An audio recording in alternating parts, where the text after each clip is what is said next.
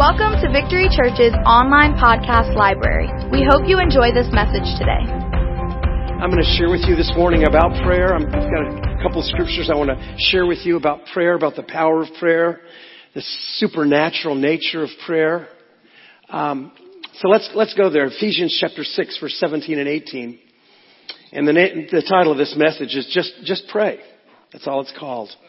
Pray passionately in the Spirit as you constantly intercede with every form of prayer at all times.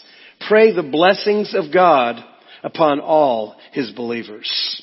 So there's, there's something unique about the ability to pray by the, by, pray empowered prayers by the Holy Spirit.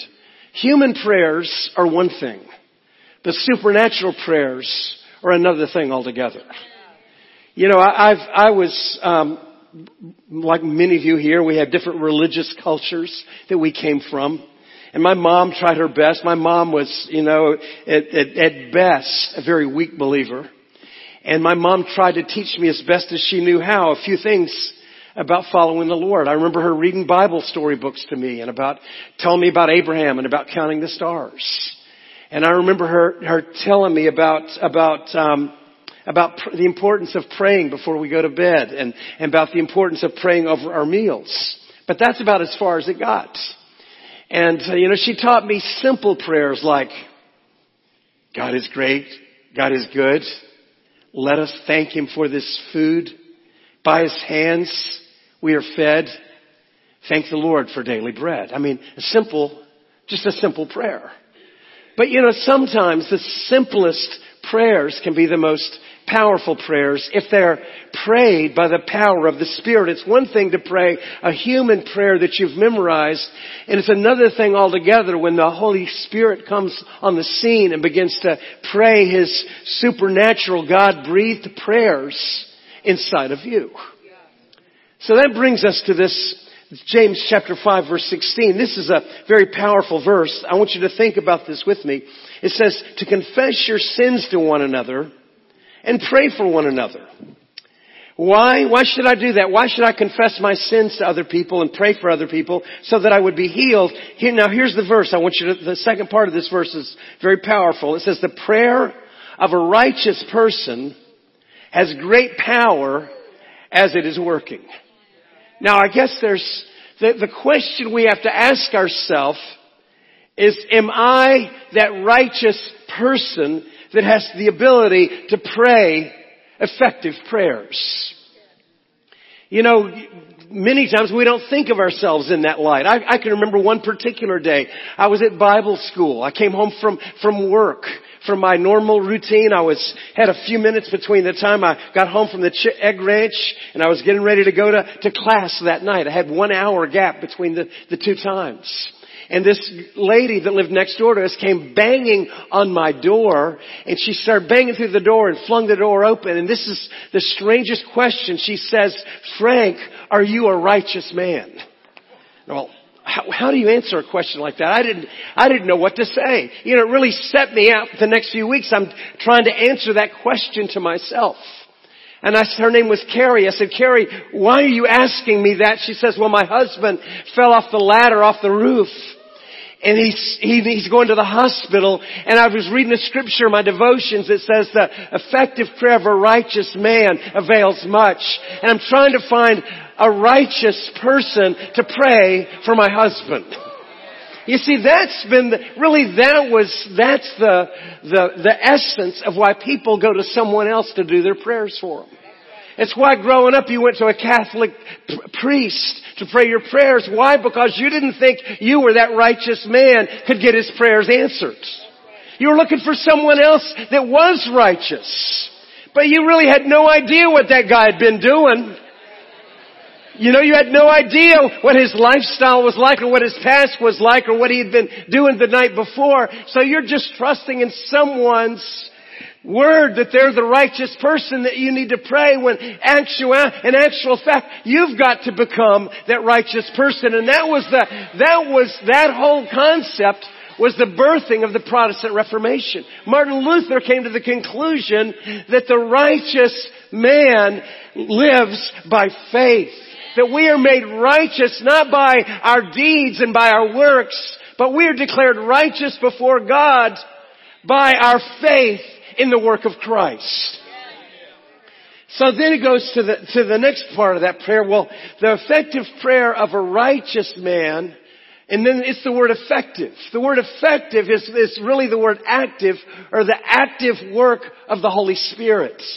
And this is a, it's a beautiful passage that describes the activity of the Holy Spirit that begins to operate inside of a righteous prayer the moment that it's voiced effective, the effective prayers of a righteous man. Let me read a couple thoughts to you. There, there's um, um, in this in this blog that I wrote, there are two things that jump out at me at this verse. First, the Lord hears and responds to the prayer of the righteous. So first, are you that righteous person? That has to be answered first. Am I the righteous person that the Lord responds to? This goes to the very heart of the gospel of Jesus Christ. How is a person considered righteous by God? If you were honest with yourself this morning, would you consider yourself that righteous person? Would you? And should you? Well, abs- you absolutely should. The question is, have your sins been washed away?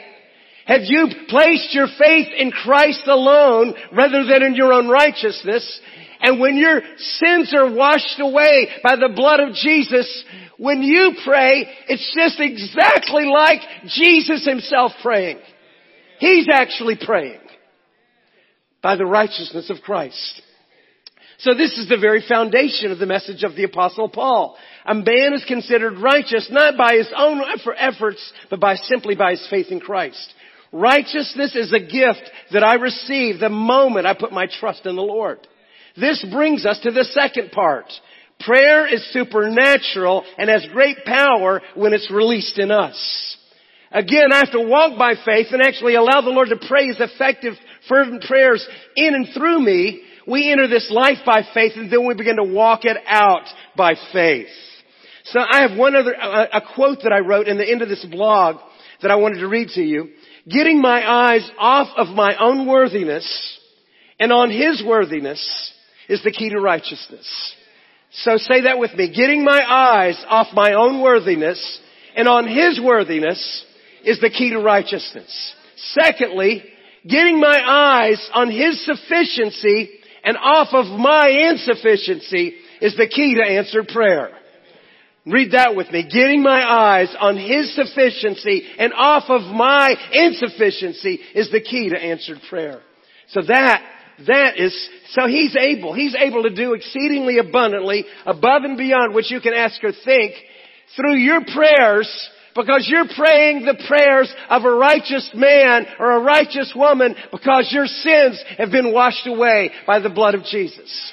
Now let me tell you this, if you don't consider yourself that righteous person, you can before you leave this service today. You're going to have two great opportunities. In a few minutes, we're going to pray for people that want to accept Christ into their life. And right after that, we're going to take communion and have, come to the Lord and, and thank Him for His precious blood that washes our sins away. We have the opportunity to come boldly before the throne of grace and find grace to help each one of us in our time of need. Now that brings us to this next part. This is my, it has to be one of my favorite, absolutely favorite verses in the Bible. I want to share with you about the power of supernatural prayer. That's what James was getting at. He said, if you're the righteous person, you can pray supernatural prayers. You can pray supernatural prayers. So listen carefully to this. Romans 8:26 out of the Passion. In a similar way, the Holy Spirit takes hold of us in our human frailty to empower us in our weakness. So how many people here have human weakness going on right now in your life? Raise your hand. Okay. For example, at times we don't even know how to pray or know the best things to ask for, but the Holy Spirit rises up within us to super intercede on our behalf, pleading to God with emotional sighs too deep for words. Now let me read this out of the New King James. It says, likewise, the Spirit helps in our weaknesses. The Spirit helps in my human weaknesses. We don't know what we should pray for as we ought, but the Spirit Himself makes intercession for us with groanings which cannot be uttered. I love that this is describing supernatural prayer. So here, maybe there's somebody, maybe there's somebody in this service today, and in your own personal life, you'd have to say, if you're honest with yourself, that you are literally at the end of your rope. You don't know what you're gonna do. You've got marriage problems that are too big for you to handle. You've got family issues that are too big for you to handle. You've got problems with your finances or with your work that are too big for you to handle. You've got health issues. You've got a bad report from the doctor and this, this particular ailment that you've been diagnosed with, the doctors can't really handle the problem that you have. It's bigger than, than human effort. Or maybe, maybe you've got emotional problems. You're so depressed. You've been depressed because so many bad things can happen. You don't think you can ever have hope in anyone or in anything ever again. And in the midst of all this, maybe because of all of that, you've self-medicated yourself and you're so far down, you don't know if there's any way for you ever to get up. Taking too many pills, shot too many things into your arm, drank too many bottles of whatever, and you have no way to get out of the, of the, the, the pit or the hole that you've dug. Well, that is why we need supernatural help when we pray because no matter how strong you think you are, without the help of God, we can't fix the problems that we all face from day to day in our life. You might think you, you used to might have thought you had the best marriage ever and the next years went by and it went off the rails. You need God's intervention. You need God's intervention in your marriage, in your ministry, in your finances, in your health. And this is what this simple verse is describing. If I don't know how to pray as I ought, God gives us the most foolish answer of all. This is not the answer, Lord, that I was looking for. I wanted you to give me something really hard that I could do to fix this. Somehow. But this is what he said. I want you to give me your tongue. That's all I am asking for. I want you to turn off your minds because you don't have the answer up there. Turn it off. Turn off your brain. Open your hearts. Yield your tongue to me.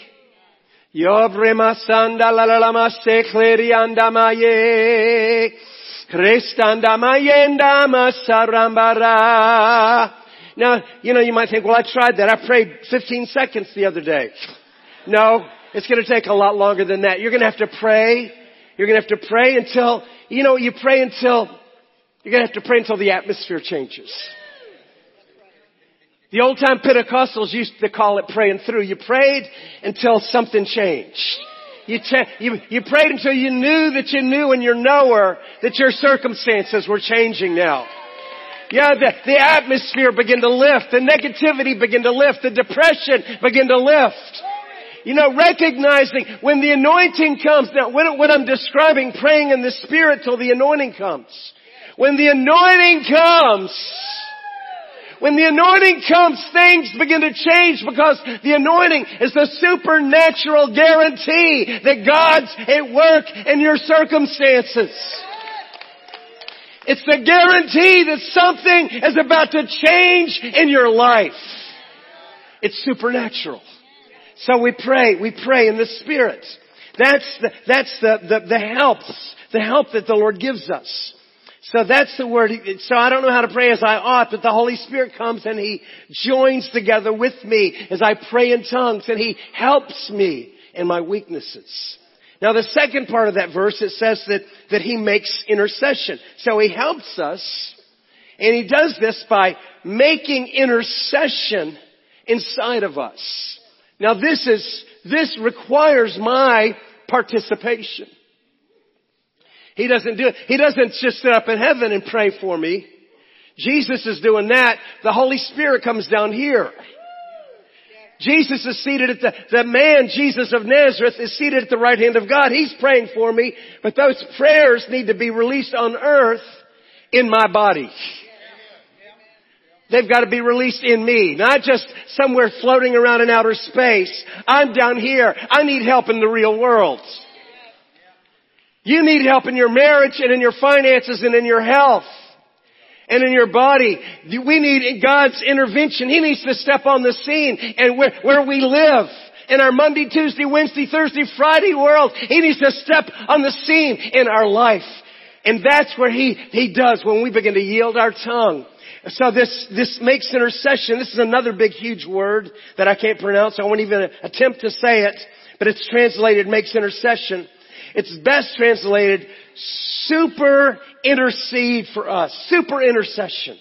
We can only imagine how many blessings have been poured into our lives because of the hyper intercession of the Holy Spirit for us. So Jesus is praying in heaven. The Holy Spirit comes upon me. I begin to yield my tongue. La la la la la la la. And he begins to pray in me. Now the beauty of this, you know, it talks about all kinds of prayer. I can pray the prayer of intercession, the prayer of worship, the prayer of petition. There's all kinds of prayer, prayer of consecration, all kinds of prayers that I can pray. All of those prayers can be prayed in my natural language, but they can also be prayed in my spiritual language. And the problem is, is that we're so goofed up most of the time that if we only pray in our natural language, we don't know how to pray as we should. So what Paul said to do is said pray in your natural language, then pray in your spirit language. Then pray in your natural language, then pray in your spirit language. And as you do that, your mind begins to re, re, be renewed, begins to latch on to the, the anointing of the Holy Spirit, and begins to release supernatural intercession in your life in tongues and in English. You begin to pray prophetic prayers over your own life. It's supernatural. And you can move from that praying for yourself, praying for others, praying and interceding for family members that are messed up and goofed up. Supernatural prayers begin to be released into your worlds. Amen. So let's, let me give you a couple other thoughts about, we're talking about prayer. Jesus said this. This is one of the, the great, great, great promises about prayer. He said, if you abide in me, John 15, 7, and my words abide in you, you will ask what you desire and it shall be done for you. If you abide in me, now what, what does it mean to abide in Christ? I've just been describing what that means just over the last few minutes. Abiding in Christ. It's dynamic interaction intimacy with God. Praying in the Spirit, praying scripture prayers, allowing Him to move on my life. I'm abiding in Christ. I'm walking in the Spirit. I'm moving with God and God's moving with me. I'm moving into His supernatural dance, allowing Him to work in my circumstances and work in my life. What am I doing? I'm abiding in Christ. I'm walking in the Spirit. I'm moving with God. God's moving with me and moving inside of me and moving through me for His glory. He goes on to say, in the passion, if you live in life union with me, and if my words live powerfully within you, then you can ask whatever you desire and it will be done. Now that, to me, is shocking.